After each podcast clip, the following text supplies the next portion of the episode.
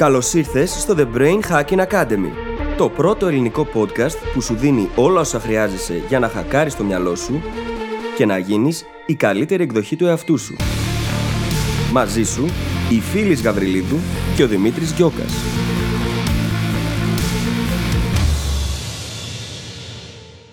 Γεια σου Brain Hacker και καλώς ήρθες στο καινούργιο μας επεισόδιο.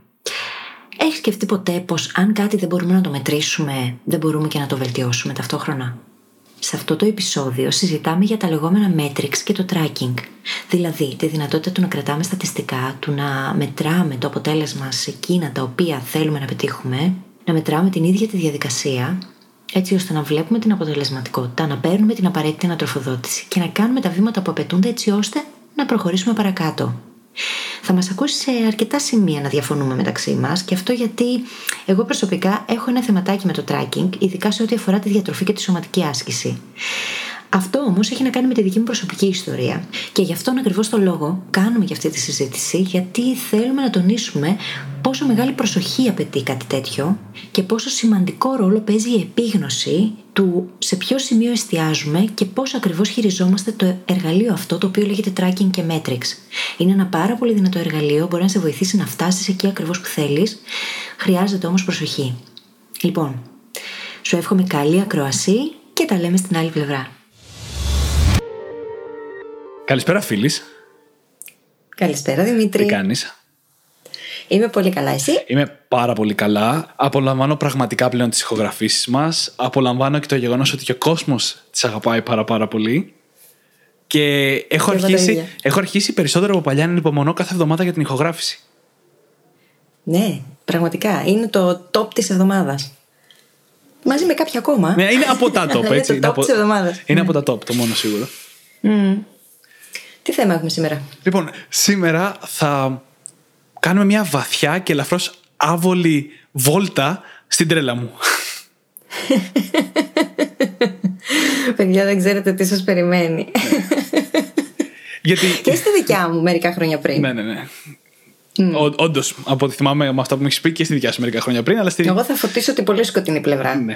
Και καλά θα κάνεις, γιατί υπάρχει σκοτεινή πλευρά. Και Ναι. τέλος πάντων, σήμερα θα μιλήσουμε για το. αυτό που στα αγγλικά λέγεται tracking. Το να κρατάμε δηλαδή δεδομένα και στατιστικά για εμάς, για τη ζωή μας, για το τι κάνουμε, είτε σε κάτι συγκεκριμένο είτε πιο γενικά. Και θα δούμε πάρα πολλά παραδείγματα κατά τη διάρκεια του επεισοδίου. Πάρα πολλά όμως. Έχει σημειώσει μια λίστα τεράστια, Δημήτρης. Μια λίστα τεράστια με δεδομένα που εγώ έχω όντως κρατήσει στο παρελθόν ή κρατάω αυτή τη στιγμή. Γι' αυτό είπα μια βαθιά και άβολη ματιά στην τρέλα μου. Για να δούμε τι θα πάθουμε. Λοιπόν, ας ξεκινήσουμε από το εξής. Αν δεν κάνω λάθος, ο Πίτερ Ντράκερ, ένας από τους μεγαλύτερους οικονομολόγους όλων των εποχών, είχε πει το εξής. Είχε πει ότι δεν μπορείς να βελτιώσεις αυτό που δεν μετράς. Και φυσικά την πρώτη φορά που το είπε, αναφερόταν σε επιχειρήσεις. Αλλά με τα χρόνια, αυτή η ιδέα έχει περάσει και στην αυτοβελτίωση και στην προσωπική εξέλιξη. Γιατί η αλήθεια είναι ότι πάρα πολλά πράγματα στη ζωή μας, αν δεν τα μετράμε, δεν έχουμε ιδέα τι κάνουμε. Και το ένα πράγμα που έρχεται σίγουρα στο μυαλό όλων είναι το βάρος. Σίγουρα, ναι. Έτσι, δηλαδή, αν δεν κάθεσαι να ζυγίζεσαι σχετικά τακτικά μια φορά τη βδομάδα, μια φορά το μήνα, μια φορά τη μέρα, άμα θες να το παρακάνεις λίγο. Βλέπεις που σε κοιτάω. ναι, ναι, θα, θα, θα φάω ξύλο σήμερα, να το ξέρετε. Έχει χάρη που είσαι στην Αθήνα. Πάλι καλά. Ένα λοιπόν παράδειγμα είναι το βάρος. Ένα άλλο μπορεί να είναι τα χρήματα. Έτσι, αν δεν, έχεις, αν δεν κρατάς κανένα δεδομένο το που τα ξοδεύει, βρίσκεσαι ξαφνικά στη μέση του μήνα και σου έχουν τελειώσει τα λεφτά. Αυτά που θα δίνουν απλά δύο παραδείγματα που εύκολα μπορούμε όλοι να κατανοήσουμε σχετικά με το πώς το να μετράς κάτι μπορεί να σε βοηθήσει να το έχεις καλύτερα στον έλεγχό σου. ναι, όντως. Βοηθάει πάρα πολύ το να κρατάμε αυτά τα δεδομένα, γιατί μας βοηθούν να μετρήσουμε την ίδια τη διαδικασία. Και να έχουμε μια εικόνα της εξέλιξης ή της μη εξέλιξης. Και αυτό όλο είναι η ανατροφοδότηση που μας βοηθάει να αναπροσαρμόσουμε αυτά που κάνουμε, έτσι ώστε να οδηγηθούμε στο τελικό αποτέλεσμα που επιθυμούμε. Εάν λοιπόν δεν έχουμε αυτά τα δεδομένα, δεν έχουμε ανατροφοδότηση επί της ουσίας. Ναι. Και στην ουσία βάζουμε παγίδες στον εαυτό μας. Και δεν ξέρω αν την ακούτε που ζορίζετε λίγο. που που μιλάει για τα δεδομένα, αλλά θα μείνω για λίγο, θα μείνω για λίγο στο ίδιο επίπεδο με τη φίλη, πριν πάμε σε εισαγωγικά κόντρα, και θα κολλήσω στη λέξη ανατροφοδότηση. στη λέξη feedback. Ναι. Έτσι, γιατί έχουμε μιλήσει στο παρελθόν για τη σημασία του feedback, για τα πράγματα που κάνουμε στη ζωή μας, για να δούμε πόσο καλά τα καταφέρνουμε στην τελική. Και τα δεδομένα δεν είναι ο μόνος τρόπος ανατροφοδότησης, αλλά είναι ένας τρόπος ανατροφοδότησης. Και ένας από τους λόγους που εγώ προσωπικά τα έχω εφαρμόσει τόσο πολύ στη ζωή μου, το να κρατάω τέτοια στατιστικά, είναι γιατί όταν εγώ άρχισα το ταξίδι μου στην αυτοβελτίωση και στην προσωπική εξέλιξη, δεν το έκανε κανείς γύρω μου ακόμα. Mm. Ήμουνα ο πρώτος στον περίγυρό μου, όχι ο πρώτος στον κόσμο φυσικά, αλλά ήμουν ο πρώτος στον περίγυρό μου. Οπότε, οπότε δεν υπήρχε κάποιος να τους ζητήσω ανατροφοδότηση σε πράγματα που κανείς μας δεν ήξερε. Mm-hmm. Και γι' αυτό χρειάστηκε να βρω συστήματα για να το κάνω μόνος μου. Για να μπορώ μόνος μου να παρακολουθώ τη δικιά μου εξέλιξη. Και έτσι μπήκα σε αυτή τη διαδικασία. Και είναι πάρα πολύ ωραίο και θεμητό αυτό, έτσι. Χρειάζεται. Και εννοείται πως όταν μιλάμε για στόχους που θέλουμε να πετύχουμε, χρειάζεται να είναι μετρήσιμοι. Είναι απαραίτητο αυτό. Το θέμα είναι εκεί που περνάμε τη λεπτή κόκκινη γραμμή που μας πάει στην άλλη πλευρά και παραδεινόμαστε στην Dark Force. Αυτό είναι εμένα που με τρομάζει γιατί το έχω ζήσει Ναι. και ήταν άσχημο. Ναι, ναι. Και ένα μικρό teaser για σε λίγα λεπτά που θα το εξηγήσει αυτό που λέει η φίλης, είναι ότι αυτό ακριβώς συνέβη στη φίλης. Μια. Πώς να το πω, η τρέλα, η δικιά μου, έφτασε στη φίλης να βγει σε κακό. Και γι' αυτό και έχει αυτή την έντονη αντίδραση. Αντίδραση. ναι, ναι, ναι, αντίδραση στο να το παρακάνει κανείς με αυτά τα στατιστικά. Μένοντας όμως ακόμα στο ίδιο επίπεδο, πριν πάμε κόντρα, έτσι, αμ, θέλω να θυμίσω κάτι που είχαμε μπει στις μήνυ συνήθειες. Που είχαμε πει ότι βοηθάει πάρα πολύ, παραδείγματος χάρη τις μήνυ συνήθειες, να κρατάμε μια απλή στατιστική του κάθε μέρα αν κάναμε τη μήνυ συνήθεια. Όχι πόσα push-ups κάναμε, αλλά αν κάναμε τη μήνυ συνήθεια με το ένα push-up, ας πούμε, το παράδειγμα. Αυτό θυμάμαι σαν χαρακτηριστικό παράδειγμα από τα επεισόδια που έχουμε κάνει μέχρι σήμερα, όπου έχουμε δει έτσι μια πρακτική χρήση αυτής της διατήρησης στατιστικών, στην οποία και η φίλη σας συμφωνούσε. Θα συμφωνήσω γιατί ακριβώς αυτός ο διαχωρισμός είναι που χρειάζεται να γίνει ξεκινώντας. Να ξέρουμε πού εστιάζουμε. Γιατί αν το μυαλό μας εστιάσει στο λάθος πράγμα, αν εστιάσουμε σε εκείνο το οποίο μπορεί να είναι βλαβερό για εμάς, τότε όντως θα γίνει βλαβερό. Αν λοιπόν δεν εστιάσουμε στην ίδια τη διαδικασία, αλλά εστιάζουμε στο αποτέλεσμα και κυνηγάμε τον αριθμό αντί να κυνηγάμε απλά να είμαστε συνεπείς και να χαιρόμαστε για το γεγονός ότι είμαστε συνεπείς και όχι για οτιδήποτε άλλο, έτσι ώστε να αφήσουμε το αποτέλεσμα να έρθει μόνο του σιγά σιγά, αν εστιάζουμε στο ίδιο το αποτέλεσμα, κάποια στιγμή αυτό, αν δεν είμαστε έτοιμοι ειδικά, μπορεί να μετατραπεί σε ψυχαναγκασμό, μπορεί να γίνει αιμονή και μπορεί να μας δημιουργήσει πάρα πολύ μεγάλο πρόβλημα σε υποσυνείδητο ψυχολογικό επίπεδο και μετά είναι πολύ δύσκολο να βγούμε από εκεί χωρίς επίγνωση. Χρειάζεται λοιπόν να καταλάβουμε, να ξέρουμε εξ αρχής πού εστιάζουμε και γιατί. Η μήνυ συνήθειες λοιπόν, όλη η ανάλυση αυτή που είχαμε κάνει τότε, εστιάζει ακριβώς σε αυτό, στην ίδια τη διαδικασία. Στο χαίρομαι γιατί απλά το έκανα. Και όχι στο αποτέλεσμα που μπορεί να έφερε. Δεν με ενδιαφέρει το αποτέλεσμα στην προκειμένη. Με ενδιαφέρει να το κάνω. Η, η στάση σου στο συγκεκριμένο θέμα, μάλιστα, ήταν ε, ένα μεγάλο μάθημα για μένα στην αρχή. Ήταν πριν καν ξεκινήσουμε το podcast και όλα αυτό το συζήτησαν πρώτη φορά. Γιατί είδα μπροστά μου πώ κάτι που για μένα δούλεψε πάρα πολύ και που ασυναίσθητα θεωρούσα ότι με το λίγο ή πολύ θα δούλευε για όλους. Είδα πώ μπορεί να γυρίσει boomerang σε κάποιον. Και είναι ένα αντικειμενικότατο παράδειγμα του πώ διαφορετικές τεχνικές μπορεί να μην ταιριάζουν σε κάποιους ανθρώπους. Μερικές μπορεί μάλιστα να μας κάνουν και κακό αν τις κάνουμε λάθος. Και είναι ανάλογα τον άνθρωπο. Δυστυχώς δεν υπάρχει κάποιος γενικός κανόνας για να δώσουμε, έτσι, για να ξέρει κανείς τι, να προ- τι να κάνει και τι να αποφύγει. Οπότε μέσα από αυτή την αντίθεση του τι εσύ έχεις βιώσει, είδα ότι υπάρχει και αυτό. Να πούμε λίγο πιο συγκεκριμένα γιατί μιλάμε, γιατί αισθάνομαι ότι δεν έχουμε εξηγήσει τι εννοούμε και μπορεί κάποιος να ήρθε α- τώρα. Αν εσύ θέλεις να το μοιραστείς. Ε, το έχω μοιραστεί τόσο πολλές φορές. Δεν έχω. Δεν, πραγματικά πλέον είναι σαν να μιλάω για κάποιον άλλον και όχι για μένα. Πριν από αρκετά χρόνια, λοιπόν, ξεκίνησε για μένα όλη αυτή η διαδικασία με το tracking, με το να κρατάω στατιστικά δεδομένα και όλα αυτά τα πράγματα, για τη διατροφή μου και την σωματική μου άσκηση. Και με τον καιρό, επειδή προφανώς δεν ήμουν έτοιμη να διαχειριστώ κάτι τέτοιο και η σχέση μου με την τροφή ήταν ε, σε εισαγωγικά το βάζω διαταραγμένη, μετατράπηκε σε ψυχαναγκασμό. Και αυτός ο ψυχαναγκασμός οδήγησε σε διατροφικές διαταραχές. Και ακριβώς λοιπόν επειδή ξέρω πόσο άσχημο είναι Γιατί όταν αρχίζει το μυαλό σου να σκέφτεται ή να βλέπει φαγητό και να μεταφράζει το φαγητό αυτό σε νούμερα, σε αριθμούς, γιατί πραγματικά μπορούσα να το κάνω. Ήταν η μαγική μου υπερδύναμη εκείνο το διάστημα. Και τώρα την έχω ακόμα. Δηλαδή, άμα θέλω, μπορώ να το κάνω.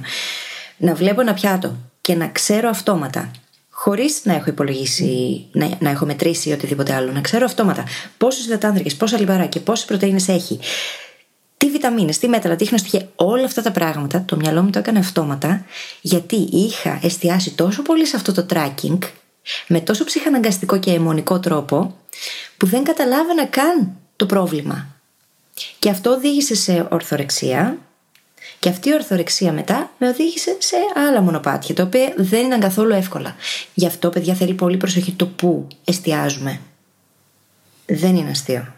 Ειδικά όταν πρόκειται για κάτι που έχει να κάνει με την τροφή, με μια βασική ανθρώπινη ανάγκη. Για όλα τα υπόλοιπα πράγματα δεν έχω τέτοιο σκάλωμα. Αλλά με, όσον αφορά την ίδια την τροφή και τη σωματική άσκηση, γιατί μετά μου βγήκε και σε αυτό. Και δόξα τω Θεώ, υπάρχουν τόσο πολλά apps πλέον που μπορείς να κάνεις tracking τα πάντα. Θυμάμαι πω είχα κολλήσει τότε με αντίστοιχα ένα application το οποίο έχει να κάνει με τη διατροφή, δεν θα πω τώρα ποιο είναι, και ένα άλλο το οποίο έχει να κάνει με την ίδια τη σωματική άσκηση, που λειτουργεί και σαν, σαν social κοινότητα, όπου ένας κάνει στον άλλον και like και δίνει feedback και χαιρόμαστε όλοι μαζί. Α, δε εδώ πόσες, πόσα κιλά σήκωσα σήμερα. Και όλα αυτά τα ωραία πράγματα, τα οποία στην ουσία όμως για μένα εκείνη την περίοδο τροφοδοτούσαν τον ψυχαναγκασμο Και ήμουν εθισμένη στο να μπαίνω και να τσεκάρω και να βλέπω και να καταγράφω τα πάντα. Οπότε προσοχή πολύ πολύ σε ό,τι έχει να κάνει με το σώμα. Τα υπόλοιπα είναι όλα πολύ θεμητά και χρειάζεται να το κάνουμε έτσι για να πετύχουμε τους στόχους μας. Ακόμα και στο κομμάτι της διατροφής και της σωματικής άσκησης χρειάζεται απλά χρειάζεται να έχουμε ξεκαθαρίσει παράλληλα και το πού εστιάζουμε και γιατί. Και να είμαστε πολύ πολύ σε αυτό και στο τι κάνουμε. Γιατί δεν λειτουργεί για όλους το ίδιο. Ε, και ενώ εγώ ίδιος την υποστηρίζω σαν τεχνική αυτή η διατήρηση στατιστικών, ναι, μεν τα πιο σημαντικά να προσέχουμε είναι ότι έχει να κάνει με το σώμα, γιατί είναι το πιο σημαντικό εργαλείο που έχουμε. Αλλά και από εκεί και πέρα και τα άλλα μπορούν να γίνουν αιμονή. Ναι, εννοείται. εννοείται. Και ίσως όλο αυτό είναι και ένα παράδειγμα όταν ε, όλοι, όλοι μας οι άνθρωποι έχουμε πολλούς δαίμονες, δεν έχουμε έναν. Και καλούμαστε πάρα πολλές φορές, καλούμε τον εαυτό μας βασικά να αντιμετωπίσει τον έναν και αγνοούμε το ρόλο που θα παίξουν οι υπόλοιποι σε αυτή τη διαδικασία. Και ίσως, αν έχω το δικαίωμα να το πω αυτό, ίσως κάτι τέτοιο συνέβη και στη δικιά σου περίπτωση. Γιατί κάποιοι άλλοι δαίμονες ήρθαν και κάναν αιμονή μια φαινομενικά υγιή διαδικασία διαχείρισης του, του φαγητού. Ναι. Και η αλήθεια είναι ότι οι άνθρωποι είμαστε πιο περίπλοκοι από αυτό. Και πολλές φορές δεν μπορούμε να το προβλέψουμε. Έτσι, δεν, δεν νομίζω ότι η φίλης μπορούσε να κάνει οτιδήποτε για να προβλέψει αυτό όταν συνέβη. Αλλά αν ήξερε αυτά που ξέρει σήμερα, ίσως να το είχε προλάβει λίγο πιο νωρίς. Σω να μην το είχα ζήσει καν. Εντάξει, ναι. Αλλά αν, να σου πω κάτι, αν δεν το είχα ζήσει, δεν θα ήξερα αυτά που ξέρω. Ακριβώς. Γιατί στις διατροφικές διαταραχές που πέρασα, οφείλω όλες αυτές τις γνώσεις που έχω για τη βιολογία, την νευροψυχολογία, την νευροβιολογία, το πώς λειτουργεί το ανθρώπινο σώμα, το πώς λειτουργεί ο ανθρώπινος εγκέφαλος και πώς μαθαίνει και όλα αυτά τα πράγματα δεν θα τα είχα μάθει αν δεν είχα περάσει μέσα τι διατροφικές διαταραχές. Οπότε, it's okay. Εγώ είμαι πολύ ευγνώμων για αυτό το πράγμα, για την εμπειρία. Παράλληλα, ξέρω ότι η δική μου εμπειρία έχει βοηθήσει και άλλους ανθρώπους που το περνάνε. Είτε το ξέρω είτε όχι. Γιατί τα άρθρα μου τα πρώτα στο blog έχουν να κάνουν με αυτό το θέμα. Και πολύ συνειδητά δεν τα κατεβάζω. ακόμα και αν υδρώνω και σήμερα ακόμα, αν πω να πάω να κάνω ανάρτηση κάποια από αυτά, υδρώνω ολόκληρη. Δεν πειράζει όμως, γιατί ξέρω ότι υπάρχουν άνθρωποι που έχουν βοηθηθεί από αυτό. Οπότε, it's okay. Και, και παλιά κιόλας πριν να έχεις το brand σου κάτω από το Phyllis Gabriel, εμ, το, το έλεγες κάπως αλλιώς. Πώς το έλεγα; Α, ναι, φάει τη σοκολάτα σου. Παρατηρείται δηλαδή και μια έμφαση στο διατροφικό κομμάτι της εξίσωσης. Ναι. Όταν η φίλης ναι. ξεκίνησε την παρουσία της στο Ιντερνετ, έτσι. ναι, όντως. Το είχα ξεχάσει αυτό. ναι, ναι, ε, εγώ όχι. και τώρα, και εδώ έρχεται η αντίθεση, και θα πάω λίγο κόντρα στη φίλη παρόλο που αναγνωρίζω όλη την αλήθεια σε αυτά που είπε. Challenge accepted. ναι, οφείλω, οφείλω, να αναγνωρίσω, οφείλω να αναγνωρίσω και την απόλυτη αντίθεση. Γιατί υπάρχουν άνθρωποι, και θα μείνω πάλι στο φαγητό γιατί είναι το φλέγον ζήτημα εδώ, έτσι που mm. ζορίζονται τόσο πολύ με τη διαχείριση της τροφής. που στην καθημερινότητά τους ξεπερνάνε τα δικά τους όρια σε τέτοιο βαθμό που καταστρέφει την. εκτός από τη σωματική τους κατάσταση, ακόμα και την αυτοπεποίθησή τους και την αυτοεκτίμησή τους, γιατί δεν μπορούν να ελέγξουν τη διατροφή. Και σε τέτοιες περιπτώσεις, το χειρότερο, σε εισαγωγικά το πιο αιμονικό που μπορείς να κάνεις, είναι να μην προσπαθήσει να το ελέγξεις. Δεν συμφωνώ. Το ξέρω. Έχοντας περάσει μέσα από αυτό. Το ξέρω. Όσο προσπαθείς να ελέγξεις κάτι τέτοιο, το οποίο είναι βιολογική ανάγκη, δημιουργείται μέσα στον εγκέφαλο υποσυνείδητα στέρηση. Το μυαλό δεν μπορεί να ξεχωρίσει αν αυτό που γίνεται έξω από σένα είναι πόλεμος και υπάρχει λοιμός και πείνα και αρρώστια, ή αν εσύ απλά έχεις επιβάλει στον εαυτό σου τη στέρηση. Οπότε προσπαθώντας να το ελέγξεις στην ουσία, χειροτερεύεις το θέμα. Ναι. Εκείνο που χρειάζεται κανείς να κάνει στην περίπτωση ειδικά της διατροφής είναι να αποδεχτεί τον εαυτό του πρώτα απ' όλα, να αποδεχτεί ότι έχει κάποια σχέση περίεργη με τη διατροφή και με την τροφή γενικότερα, να βρει σε τι οφείλεται αυτό το πραγμα και να το λύσει. Ε, και έχεις απόλυτο έχει δίκιο. να κάνει με την αποδοχή και όχι με το να προσπαθούμε να ελέγξουμε αυτό το πράγμα. Ε, έχεις απόλυτο δίκιο και ο λόγος πλέον ότι έχεις απόλυτο δίκιο είναι γιατί εγώ χρησιμοποίησα λάθο λέξη. Ήταν λάθος το να το ελέγξω και ήταν πιο σωστό το να το παρατηρήσω. Που ήθελα να πω. Ωραία. Το δέχομαι Ε, τότε. γιατί, γιατί ξεκάθαρα η διατήρηση αυτών των στατιστικών δεν σημαίνει και αυστηρή προσπάθεια ελέγχου. Μάλιστα, στο φαγητό λένε το να κρατάς φωτογραφία κάθε σου γεύμα αυξάνει πάρα πολύ την ποιότητα της διατροφής σου γιατί αποκτάς μεγαλύτερη συνείδηση, επίγνωση του τι τρως. Χωρίς να πιέζει τον εαυτό σου για καμία αλλαγή στη διατροφή σου, μόνο διατηρώντας φωτογραφικό υλικό του τι τρως, αυξάνεται η επίγνωσή σου, οπότε φροντίζεις και καλύτερα το τι τρως.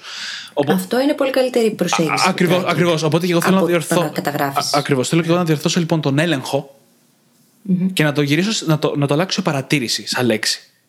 Ναι. Γιατί υπάρχουν περιπτώσεις που αν αφήνεις κάτι ανεξέλεγκτο, είναι χειρότερο από το τουλάχιστον να το παρατηρήσει. Και νομίζω ότι εδώ μπορούμε να συμφωνήσουμε ως μια μέση λύση. Συμφωνούμε ότι γιατί η αποδοχή ξεκινάει από την παρατήρηση Ακριβώς. και την αυτοπαρατήρηση. Ακριβώς. Οπότε, αν την αποκτήσεις, μετά θα βρεις και τον τρόπο να φτάσεις στην αποδοχή. Ακριβώς. Και ακόμα και στη δικιά μου τρέλα που λέω, α, η συντηρητική πλειοψηφία της διατήρησης στατιστικών που έχω κάνει είχε να κάνει με την επίγνωση και όχι με κάποιον έλεγχο. Μάλιστα, σε κάποια από τα παραδείγματα που θα πω σε λίγο, θα παρατηρήσω ότι πολλά από αυτά είχαν μόνο την επίγνωση μέσα. Δεν άλλαζα τίποτα παρά μόνο να παρατηρώ τι κάνω. Ναι. Και όλο αυτό ξεκίνησε γιατί είχα διαβάσει ένα άρθρο από κάποιον ο οποίος ήταν, θυμάμαι, πάρα πάρα πολλά κιλά. Έλεγε ότι πρέπει να ήταν γύρω στα 180 κιλά ή κάτι τέτοιο. Και είχε δοκιμάσει ό,τι δίαιτα μπορείτε να φανταστείτε, έτσι έλεγε το άρθρο τουλάχιστον, και δεν είχε καταφέρει τίποτα. Και ξεκίνησε να ζυγίζεται κάθε πρωί. Δεν έκανε τίποτα άλλο. Δεν έκανε καμία αλλαγή στη διατροφή, δεν προσπάθησε να φέρει καμία αλλαγή παρά μόνο να διατηρεί καθημερινή επίγνωση του βάρους. Και είχε ένα διάγραμμα για το βάρος και το βάρος έπεφτε σταθερά για μήνες με κανονικότατο ρυθμό, 4 κιλά το μήνα, μόνο και μόνο επειδή το παρατηρούσα κάθε μέρα.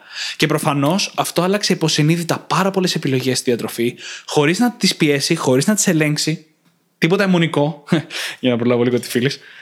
Είναι πολύ λεπτή γραμμή. Είναι, Αν το καταλαβαίνω. κάνεις για την επίγνωση, ναι. Αν αυτό όμως μετατραπεί σε μια αιμονή, του ζυγίζομαι κάθε μέρα για να δω πόσα βάρος έχασα. Και από αυτό μετά αρχίζει να εξαρτάται η ψυχοσύνθεσή μου. Έχασα σήμερα, είμαι χαρούμενη. Δεν έχασα, έβαλα. Είμαι στεναχωρημένη. Ειδικά όταν είσαι γυναίκα έτσι και απευθύνομαι στο γυναικείο κοινό, γιατί το σώμα μας περνάει κύκλο κάθε μήνα. Έχει αυξομοιώσεις. Ε, κάνει κατακράτηση, χάνει υγρά. Υπάρχουν πάρα πολλά πράγματα, πάρα πολλοί παράγοντες που επηρεάζουν το σωματικό βάρος μιας γυναίκας. Ναι, ναι. Και ενός άντρα. Αλλά τη γυναίκα. Ο- ο άντρας είναι πιο εύκολος, αντικειμενικά. Είναι πολύ επικίνδυνο αυτό το να ανεβαίνουμε στη ζυγαριά κάθε πρωί. Πάρα πολύ. Ε, ειδικά- και το έχω ζήσει ε, αυτό εγώ, το θα λέω. πω, εγώ θα πω με την ίσως πιο λίγη γνώση που έχω από σένα σε αυτό το θέμα, αλλά με αυτά που ξέρω θα πω ότι είναι OK για τους άντρες να ζυγίζονται κάθε μέρα, γιατί οι άντρες ορμονικά περνάνε έναν ημερήσιο κύκλο. Ναι. Συνεπώς, κάθε πρωί είσαι στην ίδια κατάσταση που ήσουν το προηγούμενο πρωί. Ενώ με βάση όσα ξέρω, οι γυναίκες περνάνε ένα μηνιαίο κύκλο, ο οποίος έχει πάρα, πάρα πολύ να κάνει και με τις ορμόνες της περίοδου και γύρω από αυτό. Συνεπώς, το κάθε μέρα για τη γυναίκα μπορεί να είναι πολύ, πολύ χειρότερη ιδέα, γιατί εξαρτάται από παράγοντες άσχετους με το ίδιο το βάρος.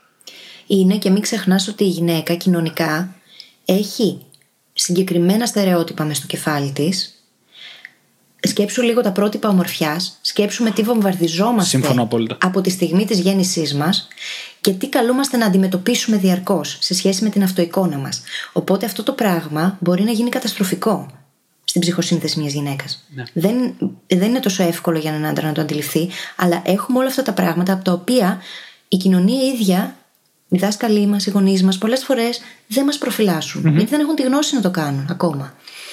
Αυτό όμως μπορεί να είναι καταστροφικό. Γιατί είναι πολλά κορίτσια, ας πούμε, που μπορεί να βλέπουν κάποιες από αυτές τις εκπομπές που εστιάζουν μόνο στην εξωτερική εμφάνιση, λέω εγώ τώρα, και δεν θα αναφέρω, ξέρετε όλοι γιατί μιλάω, και να νομίζουν ότι αυτό είναι, ότι έτσι χρειάζεται να είσαι για να σε αγαπήσουν. Και είναι πολύ επικίνδυνο αυτό. Γιατί δεν χρειάζεται να κάνεις απολύτως τίποτα για να σε αγαπάνε. Απολύτως τίποτα. Είσαι καταπληκτική και καταπληκτικός ακριβώς όπως είσαι. Και απλά χρειάζεται να κοιτάξεις τον εαυτό στον καθρέφτη και να του το πεις. Συμφωνώ. Και, Αυτό είχα ανάγκη να πω. και καλά κάνεις. και σε ένα podcast που μέχρι σήμερα ποτέ δεν έχουμε κάνει διάκριση ανάμεσα σε άντρες και γυναίκες, οφείλουμε να αναγνωρίσουμε τη διαφορά ανάμεσα σε άντρες και γυναίκες όταν έρχεται στη βιολογία μας. Σε τίποτα άλλο. Πραγματικά σε τίποτα άλλο. Αλλά όσον αφορά τη βιολογία μας και ίσως και τα κοινωνικά στερεότυπα που βιώνει το κάθε φύλλο, υπάρχουν διαφορές. Και ίσως εγώ, σαν άντρας και μιλώντας κυρίως σε άντρες στο παρελθόν, αυτή η συμβουλή με τη διατήρηση καθημερινού έλεγχου του βάρους ή εβδομαδιαίου είναι καλύτερη συμβουλή από ότι σε μια γυναικα Και είσαι σίγουρα εσύ σε καλύτερη θέση να το πεις αυτό από εμένα, έτσι. Να αναφέρω όμως κάτι σε αυτό το σημείο για τους άντρες, που πάλι σχετίζεται με τα Matrix και το tracking, και αυτό μου το έχει αναφέρει μία διατροφολόγος με την οποία είχα συνεργαστεί στο παρελθόν, σε σχέση με τις διατροφικές διαταραχέ. Και μου είπε πως στου άντρες είναι πολύ συχνό το φαινόμενο του bigorexia, που είναι στην ουσία κάτι σαν την ορθορεξία που πέρασα εγώ, ή είναι σαν την ανορεξία. Εκεί όμως ο άντρας κοιτιέται στον καθρέφτη και δεν βλέπει ότι συνεχίζει να είναι χοντρός όπως μια γυναίκα που περνάει ανορεξία, βλέπει ότι συνεχίζει να είναι πολύ αδύνατος και πολύ μικρός στα μάτια του. Ε, η μύση του δεν είναι ακόμα αρκετά δυνατή και όλα αυτά.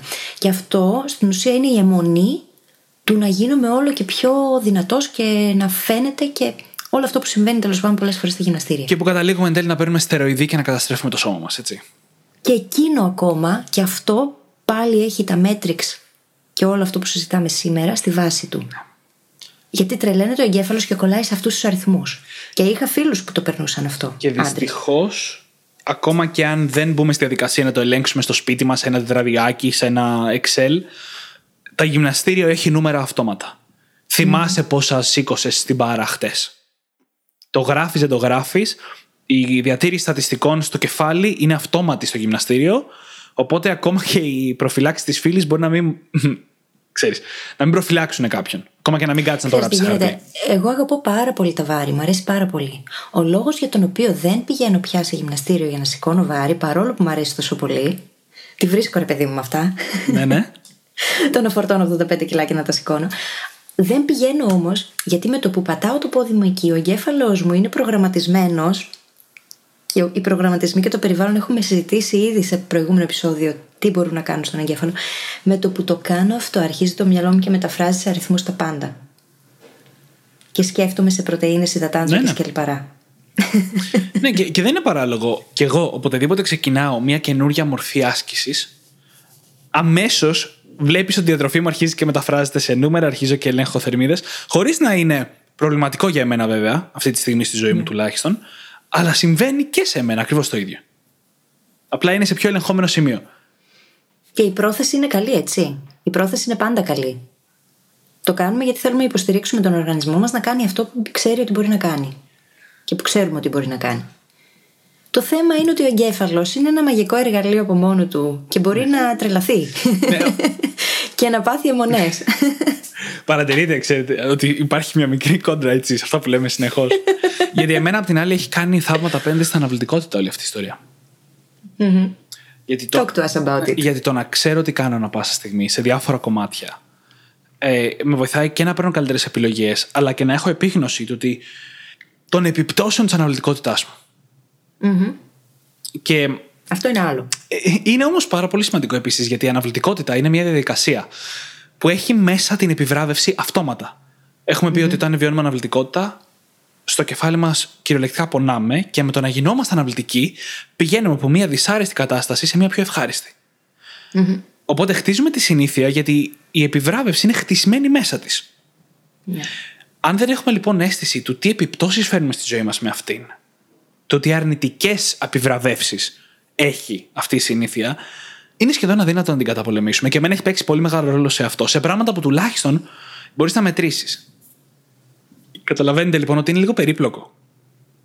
Το πώς έχει βοηθήσει εμένα στις στις δικές μου, όχι αιμονικές, αλλά στις δικές μου κακές συμπεριφορές. Και το πώς έχει κάνει συσσαγωγικά κακό στη φίλη από μια τελείως διαφορετική οπτική γωνία στο παρελθόν.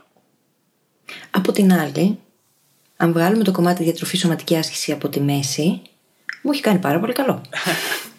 Γιατί Αν- καθότι τόση ξέρω ώρα είναι πώς υπομονώ να πάμε σε αυτά. βάζω τους στόχους μου άμα ξέρεις πώς να θέτεις στόχους και ξέρεις πόσο σημαντικό ρόλο παίζει το M στο SMART, το measurable Ναι, ναι. το μετρήσιμο τότε ξέρεις πολύ καλά ότι το tracking δεν μπορείς να το αποφύγεις ίσα ίσα που το θέλεις είναι θεμητό γιατί σου δίνει χαρά το θέμα είναι ξανά πού εστιάζουμε χρειάζεται να εστιάζουμε στη διαδικασία και στα μικρά μικρά βηματάκια στους Έχεις απόλυτο μικροστόχους και όχι στο αποτέλεσμα που δεν έχει έρθει ακόμα.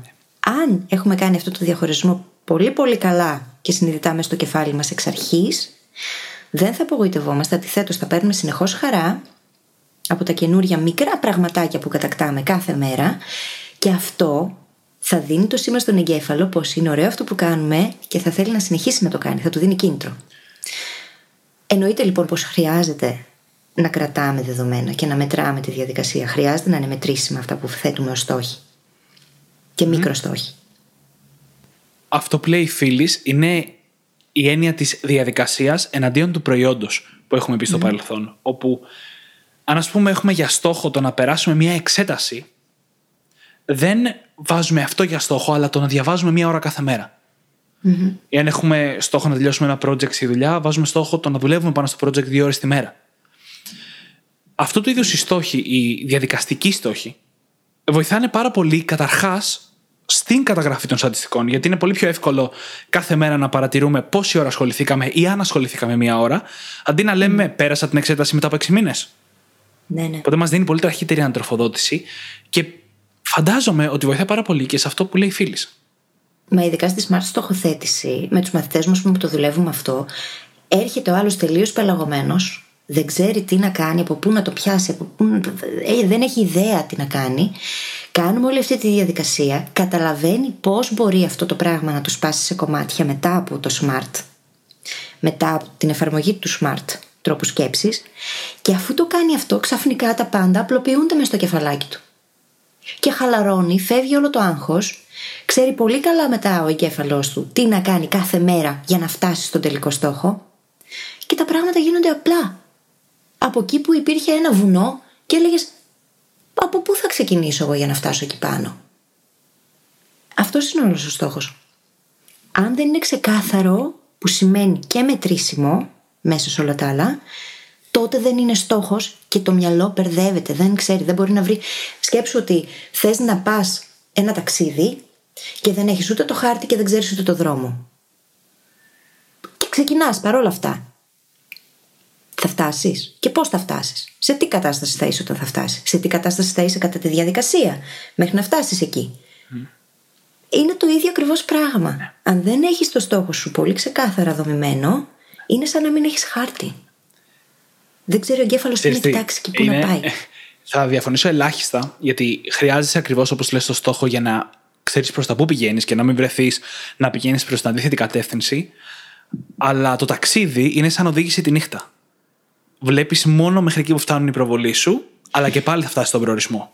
Πρόσεξε, το θέμα είναι ότι ο εγκέφαλος, αν έχει εστιάσει κατάλληλα, ακόμα και αν βλέπεις μέχρι εκεί που φτάνουν τα φώτα τη νύχτα, μπορεί να βρει τους πόρους μέσα σου και μέσα του και γύρω σου για να σε φτάσει εκεί. Οπότε μπορεί να μην βλέπεις πέρα από το φως. Ο εγκέφαλος ξέρει τι να κάνει όμως. Για να δει και πέρα από αυτό όταν θα έρθει η ώρα. Μ, Σκέψου ότι η δικιά μου μικρή διαφωνία έρχεται από το γεγονός ότι εννοείται ότι πρέπει να έχεις κάπου να κατευθύνεσαι προς αυτό, αλλά αυτό που θες να κοιτάς κάθε μέρα, αυτό που θες να μετράς, που να καταγράφεις, είναι το αν πήγες από εδώ μέχρι εκεί που φτάνουν τα φώτα σου σήμερα. Και όταν φτάσει εκείνο το σημείο, τα φώτα σου θα δείχνουν ένα καινούριο κομμάτι του δρόμου.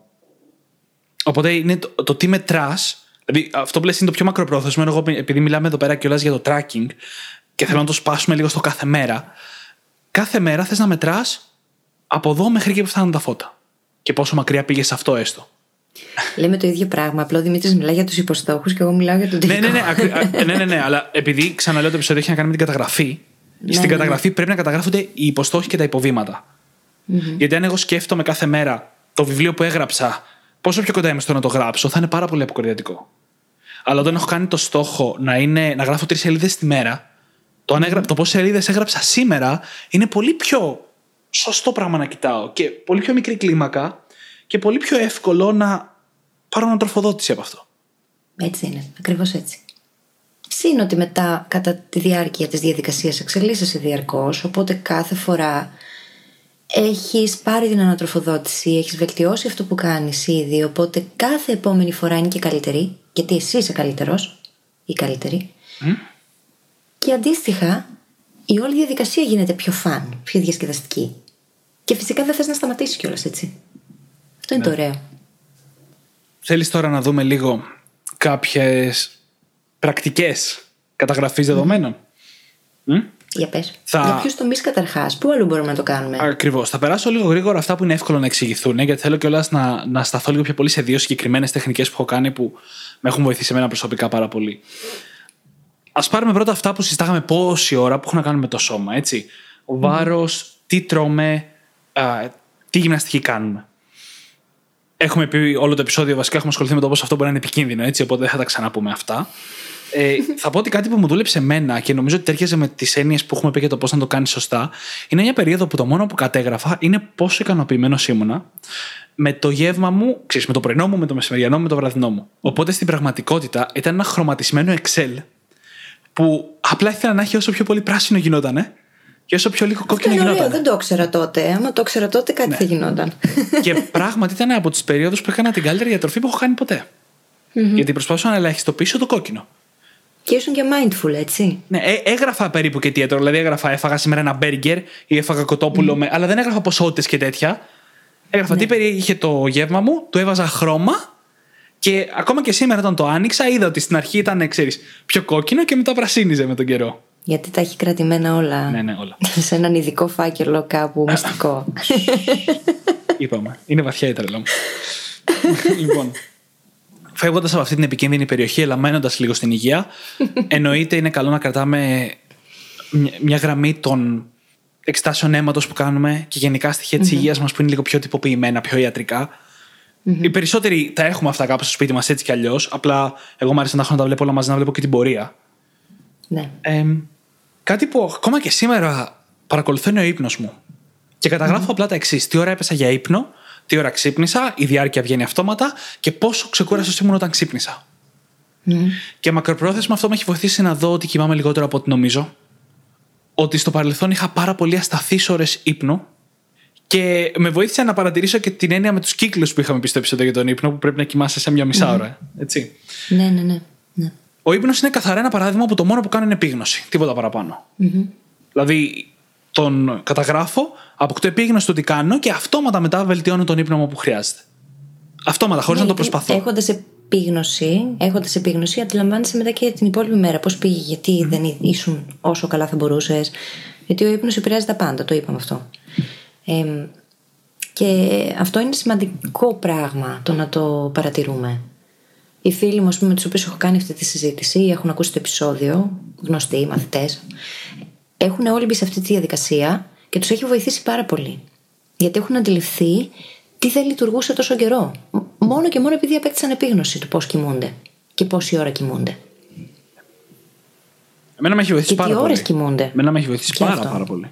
Ναι, ναι. Το τι ώρε. Και εμένα. Εγώ έτσι κι αλλιώς κοιμάμαι αργά, οπότε δεν είναι ότι το βλέπω και λέω «Α, πόσο αργά πέφτω για ύπνο, αλλά είχα παρατηρήσει την αστάθεια. Το μία μέρα κοιμάμαι στη μία, μία μέρα κοιμάμαι στις 4, μία μέρα ξυπνάω στις 10, μία μέρα ξυπνάω στις 12, ή στις 9, ή στις 7, αναλόγω στην εποχή. Και με βοήθησε να δω αυτό και να το, ξέρεις, να το φέρω σε μια πιο ισορροπημένη θέση.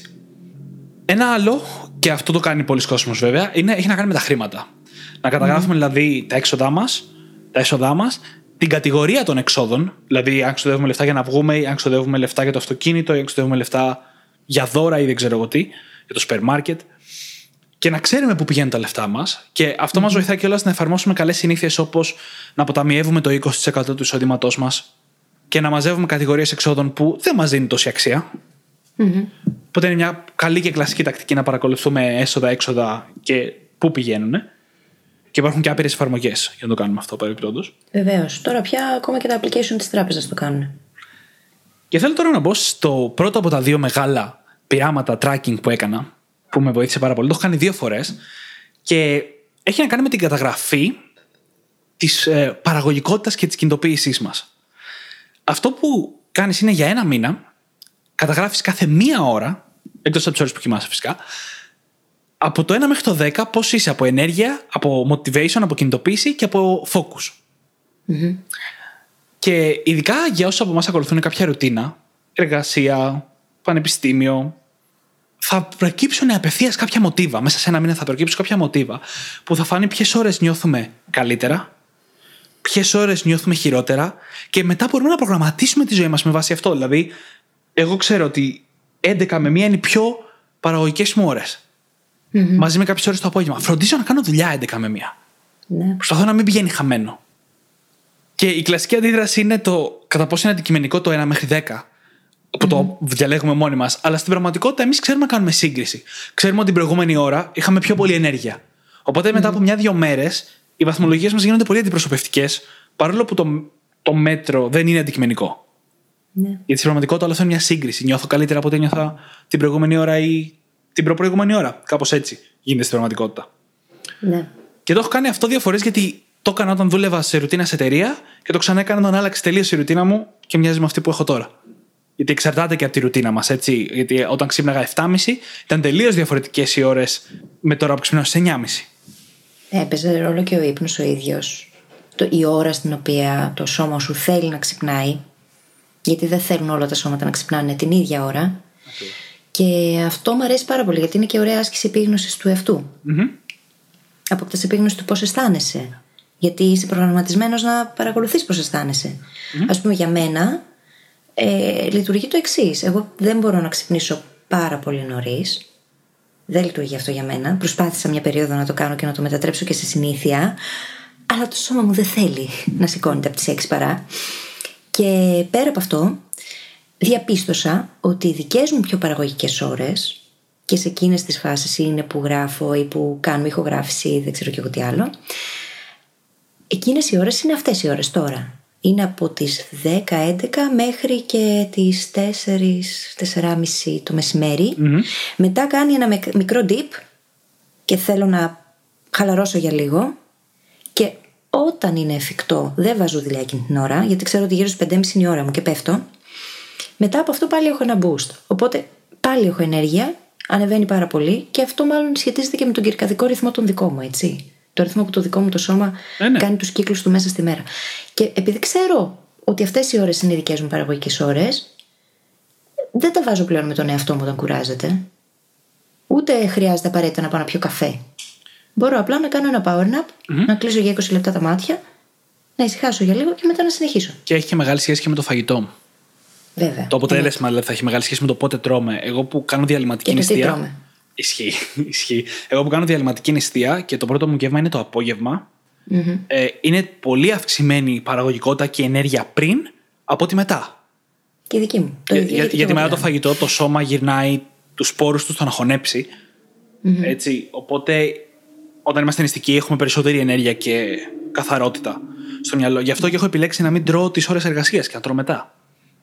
Για να είμαι πιο παραγωγικός σε εκείνες τις ώρες που με νοιάζει. Και αν έχω έξτρα δουλειά να κάνω, αφήνω το βράδυ αυτά που είναι πιο διαδικαστικά. Που δεν απαιτούν τόση οξυδέρκεια για να γίνουν, ξέρεις, όσο καλύτερα γίνεται. Ναι, ναι, ναι. Αυτά όμως όλα ξεκινούν με το να ξέρουμε εμείς οι ίδιοι πώς λειτουργούμε. Εμείς οι ίδιοι. Κανένας άλλος δεν μπορεί να μας πει πώς λειτουργούμε εμείς οι ίδιοι. Το σώμα μας είναι σοφό. Ξέρει πολύ καλά τι χρειαζόμαστε. Οπότε, αν το παρατηρήσουμε και αποκτήσουμε την επίγνωση αυτή μετρώντας, κρατώντας αυτά τα δεδομένα, θα καταλάβουμε και λίγο καλύτερα τι λειτουργεί καλύτερα και τι όχι για μας. Ναι, ναι. Και γι' αυτό το tracking είναι πολύ ωφέλιμο και χρήσιμο. Με μέτρο. Παραλίγο. Παραλίγο. Κοιτάξτε, πριν πάμε και στο δεύτερο σύστημα, μ, εδώ να πω λίγο ότι στην τελική είναι και λίγο θέμα φαντασίας, έτσι. Αν μπορούμε να σκεφτούμε ή να βρούμε στο Ιντερνετ, γιατί πολλοί κόσμος έχει σκεφτεί αντί για μας. Αν μπορούμε να σκεφτούμε ή να δούμε ένα διαφορετικό σύστημα καταγραφής, το δοκιμάζουμε και βλέπουμε αν μας ταιριάζει, έτσι. Και εγώ αυτό το σύστημα ένα ώρα για ένα μήνα, κάπου το διάβασα. Μου άρεσε, το δοκίμασα επί τόπου και άξιζε. Κάτι το έχεις γράψει εσύ σχετικό, δεν έχεις γράψει. Έχω κάτι γράψει σχετικά με το σημειώσεις; επόμενο. Έχω γράψει σχετικά με το επόμενο. Το επόμενο είναι αυτό που λέγεται time log ή αλλιώς καταγραφή χρόνου. Α, ναι. Σωστά. και στην πραγματικότητα η καταγραφή χρόνου είναι να γράφεις ακριβώς τι κάνεις κάθε λεπτό της ημέρας σου. Αν αυτό δεν είναι μονικό, δεν ξέρω τι είναι. Οπότε ας το Δημήτρη. μαλακώσω λίγο. Οπότε ας το μαλακώσω λίγο. Το κάνεις το μέγιστο για μια εβδομάδα, το υπερμέγιστο. Δεν γίνεται αλλιώς, παιδιά. Είναι πάρα πολύ κουραστικό. Το ελάχιστο για μια μέρα, για να προλάβεις να δεις έναν κύκλο. Και ο λόγος που κάνεις αυτό το τρελό πράγμα είναι για να μάθεις ακριβώς που πηγαίνει ο χρόνος σου. Γιατί οι άνθρωποι τείνουμε να υπερεκτιμάμε πόσο παίρνουν συγκεκριμένα πράγματα. Παραδείγματος χάρη, έχω να κάνω μια δουλειά. Νομίζω ότι μου παίρνει δύο ώρες, κάνω καταγραφή χρόνου και βλέπω ότι μου παίρνει μισή ώρα και τα άλλη μια μισή απλά χαζεύω. ναι. Και υποτιμάμε πόση ώρα περνάμε κάνοντας άλλα πράγματα, όπως ας πούμε νομίζουμε ότι βλέπουμε μία ώρα τηλεόραση και βλέπουμε τρεις ή μισή. Και δεν το καταλαβαίνουμε αυτό μέρα με τη μέρα. Οπότε η καταγραφή χρόνου είναι ένα εργαλείο πολύ πολύ βραχυπρόθεσμο, μία μέρα με μία εβδομάδα μέγιστο, για να δούμε τις συνήθειές μας και το πού πηγαίνει ο χρόνος μας.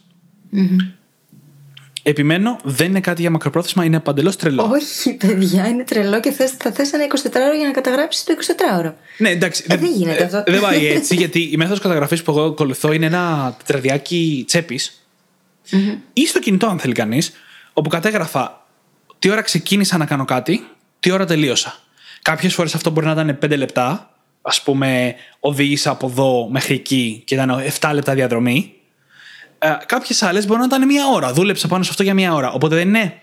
Δεν γράφεις και τι κάνεις κάθε λεπτό, αλλά όταν αλλάζεις αυτό που κάνεις, το καταγράφεις και καταγράφεις τι ώρα ξεκίνησε, τι ώρα τελείωσε. Ξέρεις γιατί γελάω; Εγώ γελάω τόση ώρα όσο μιλάει. Γιατί συνειδητοποιώ πόσο control freaks είμαστε. και νομίζω ότι ακριβώς επειδή εμείς είμαστε ή ήμασταν τουλάχιστον, γιατί δεν θεωρώ πλέον τον εαυτό μου control freak, είμαστε εδώ τώρα για εσάς. για να μην είστε εσείς. Κοίτα, εγώ εξακολουθώ να είμαι. Και ελαφρώς περήφανα κιόλας. Οκ, Δημήτρη. Ε, Εγώ δεν θέλω να είμαι, αρνούμαι. Είμαι σε αυτά που πρέπει, μόνο. Έχεις καεί κιόλας λίγο από αυτό, ε; Έχω καεί γι' αυτό, οπότε πρέπει να χαλαρώσω να ακούσω λίγο την καρδιά μου και όχι το μυαλό μου, γιατί άμα αφήνω το μυαλό μου να κάνει κουμάντο. Έχει, ε, ενώ εγώ που έχουμε μιλήσει για τις default συμπεριφορές στο παρελθόν, όποτε δεν παρακολουθώ τέτοια δεδομένα, κάποια από αυτά, έτσι, όχι όλα ταυτόχρονα. Δεν γίνεται, παιδιά, όλα ταυτόχρονα. Ε. Είναι αρρωστημένο να τα παρακολουθείς όλα αυτά ταυτόχρονα την Ναι, ίδια ναι, ναι, περίοδο. Μην, μην αρχίσετε τώρα διατροφή, οικονομικά, όλα. τα πάντα Πώς όλα μα ένα. ξεφύγει αυτό; Όχι, Παιδιά, δεν γίνεται όλα αυτά ταυτόχρονα. όχι, όχι, όχι, όχι, ποτέ, ποτέ, Ε, Α- ποτέ. Αναπερίοδος στη ζωή μας προσπαθούμε να βελτιώσουμε ένα πράγμα. Μπορεί αυτή η περίοδο να προσπαθούμε να βελτιώσουμε τον ύπνο μας ή το φαγητό μας. Και προσπαθώντας να τα βελτιώσουμε, καταγράφουμε σχετικά με αυτά. Γιατί όλα μαζί τότε είναι που θα γίνει η αιμονή. Θα είναι μία ώρα τη μέρα μόνο να καταγράψουμε όλα αυτά τα νούμερα. Μία. Μία, εντάξει, Λίγο ναι, λες. ρεαλιστικά μία ώρα τη μέρα θα τα καταγράψουμε. Αλλά είναι πάρα πολύ μόνο και μόνο για την καταγραφή των πραγμάτων. Αν το σκεφτείς. Ε, μετά λοιπόν από αυτό το disclaimer, γυρνώντας πίσω στην καταγραφή χρόνου. Εμένα προσωπικά με βοήθησε πάρα πολύ. Γιατί είδα πράγματα που δεν είχα ιδέα. Όπως παραδείγματος χάρη ότι κάθε πρωί κατά μέσο όρο, και δεν είχα ιδέα γι' αυτό, περνάω, μισή- πέρναγα τότε μάλλον, μισή ώρα στο κρεβάτι. Τουλάχιστον. Μισή, ώρα, η οποία, και, μισή ώρα και δεν είχα πρωινή ρουτίνα τότε. Ναι. Και, Είχες. Απλά δεν ήταν και πολύ. θετική. Ακριβώς. Ακριβώς. Και είπα, Α, κοίτα να δεις. Έχω ένα μισάωρο, το έχω έτοιμο στο πρόγραμμά μου να το κάνω πρωινή ρουτίνα. Και ξεκίνησα τότε να σηκώνομαι απευθείας από το κρεβάτι το πρωί, βάζοντας το ξυπνητήρι μακριά και να ξεκινάω την πρωινή μου ρουτίνα στο ίδιο μισάωρο. Ακούτε εσείς αγαπημένοι μου φίλοι που ξέρω ότι αυτό το θέμα σας αφορά πάρα πολύ; Για ποιον χτυπάει αυτό το καμπάνα, κομμάτι δηλαδή; είναι για σας. Ή, ή ας πούμε παρατήρησα ότι ενώ έχω μικρές αποστάσεις γενικά στην καθημερινότητά μου με το αυτοκίνητο, μέσα σε μια εβδομάδα περνάγαν το πεντάωρο. Έκανα μια εβδομάδα εγώ έτσι. Μέσα σε μια εβδομάδα περνάγαν το πεντάωρο αυτές οι αποστάσεις.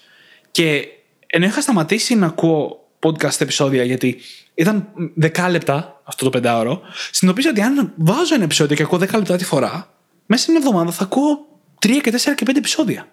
από άλλα podcast, έτσι, όχι το δικό μου. δεν έχω τέτοιες Δεν τρέλες. είχε τότε το δικό σου. Α, ναι, δεν είχα και τότε το δικό μου. Σωστά. Το ονειρευόταν ίσως. Σίγουρα. Αλλιώς πώς θα ήμασταν εδώ σήμερα. ε, ναι. Και ξανάρχισα να ακούω επεισόδια, podcast. Και όντως. Πήρα πάρα πολύ αξία πάλι ξαναβάζοντας αυτό στη ζωή μου. Και διάφορα άλλα. Μπορείτε να δείτε και άλλα συμπεράσματα που έβγαλα στο άρθρο μου, στο site μου, θα το βρείτε στη σημειώση του επεισοδίου. Αλλά το ζήτημα είναι ότι με βοήθησε πάρα πάρα πολύ. Και θα το πρότεινα σε οποιονδήποτε να το κάνει τουλάχιστον για μία με τρεις μέρες, αν όχι παραπάνω. Ε, μόνο και μόνο γιατί θα παρατηρήσετε πράγματα που δεν έχετε ιδέα. Και την πρώτη φορά θα βγουν τα πιο σημαντικά συμπεράσματα. Κάθε φορά μετά χάνει αξία που το κάνουμε. Μην αρχίσετε να αυτομαστιγώνεστε άμα παρατηρήσετε πράγματα τα οποία δεν είναι θετικά. Το κάνουμε για να αποκτήσουμε επίγνωση έτσι ώστε να πάμε στην άλλη πλευρά. Έτσι. Ναι, ναι. Το λέω για όσους είναι ψυχαναγκαστικοί και ξέρω ότι υπάρχουν πολλοί ανάμεσά μας, ήμουν κι εγώ. Στο άρθρο λέω κιόλας πώς μπορούμε να επεξεργαστούμε τα δεδομένα για να βγάλουμε συμπεράσματα. Οπότε μ, μπορείτε να δείτε περισσότερες λεπτομέρειες εκεί. Και γινώντας πίσω λίγο στο disclaimer που κάναμε διάμεσα στην καταγραφή χρόνου, όχι όλα ταυτόχρονα. ναι. Όχι. όχι, όχι. όχι όλο ταυτόχρονα ρε εσείς. Δεν λέει. Δεν είναι ωραίο. Το έχω ζήσει. Ε, Δεν Είναι ωραίο. ένα, είναι ένα ακόμα εργαλείο που έρχεται από τον κόσμο των επιχειρήσεων, ξαναλέω από στην αρχή, για να μπορέσουμε να φέρουμε τη δομημένη προσέγγιση μιας επιχείρησης στη ζωή μας. Όταν έχουμε μια επιχείρηση, κοιτάμε με νούμερα ακριβώς τις πωλήσεις μας, τα κέρδη, τα έσοδα, τα έξοδα και προσπαθούμε να βελτιώσουμε κάθε μία παράμετρο. Και δεν το κάνουμε αυτό στη ζωή μας. Δεν χρειάζεται να γινόμαστε ψυχαναγκαστικοί, το έχουμε ξαναπεί, αλλά υπάρχει μια συστηματική προσέγγιση επιχειρήσεις που θα μπορούσε να βοηθήσει και εμάς τους ίδιους. Και αυτό είναι αυτό το επεισόδιο που ηχογραφήσαμε σήμερα. Ναι. Και νομίζω ότι με αυτό μπορούμε να κλείσουμε και το επεισόδιο. Γιατί κλείσαμε και το χρόνο που είχαμε. ναι, ναι. και, και θα το κλείσω όμως με αυτό που λέει φίλη. Με μέτρο. Πάντα. Πάντα με μέτρο και επίγνωση. Έτσι, μπράβο. Και αν αντιληφθούμε κάποια στιγμή πως έχουμε χάσει το μέτρο, μόλις το παρατηρήσουμε, πάμε και ζητάμε βοήθεια. Ναι. Έστω από κάποιον φίλο. Πάντα. Μέτρο, επίγνωση και αν δούμε ότι το χάνουμε, βοήθεια. Λοιπόν, όπως πάντα, μπορείτε να βρείτε τη σημειώση του επεισοδίου μας στο site μας, στο brainhackingacademy.gr. Και θα σας ζητήσουμε να πάτε σε όποια εφαρμογή podcast έχετε βρει και μας ακούτε. Podbean, Overcast, iTunes, Spotify. Και να μας γράψετε εκεί ένα φανταστικό πεντάστερο review γιατί έτσι βοηθάτε το podcast να ανέβει κι άλλο και ανεβαίνει πάρα πολύ γοργά παιδιά. Μας κάνετε χαρούμενους και θα το διαβάσουμε φυσικά και στον αέρα για να τα ακούσουν όλοι σας οι φίλοι. Ακριβώς. Και ήθελα να πω ότι αν θέλετε να βρείτε πώς μπορείτε να γίνετε πιο τρελή με αυτό το θέμα, ελάτε σε μένα. Αν θέλετε να βρείτε πώς μπορείτε να γίνετε λιγότερη τρελή με αυτό το θέμα, πηγαίνετε στη φίλη. το θέμα του σημερινού επεισοδίου. είναι- Λιγότερο ή λιγότερο Λιγότερο. Ωραία Ευχαριστούμε πάρα πολύ που ήσασταν εδώ Ευχαριστούμε πολύ και καλή συνέχεια. Καλή συνέχεια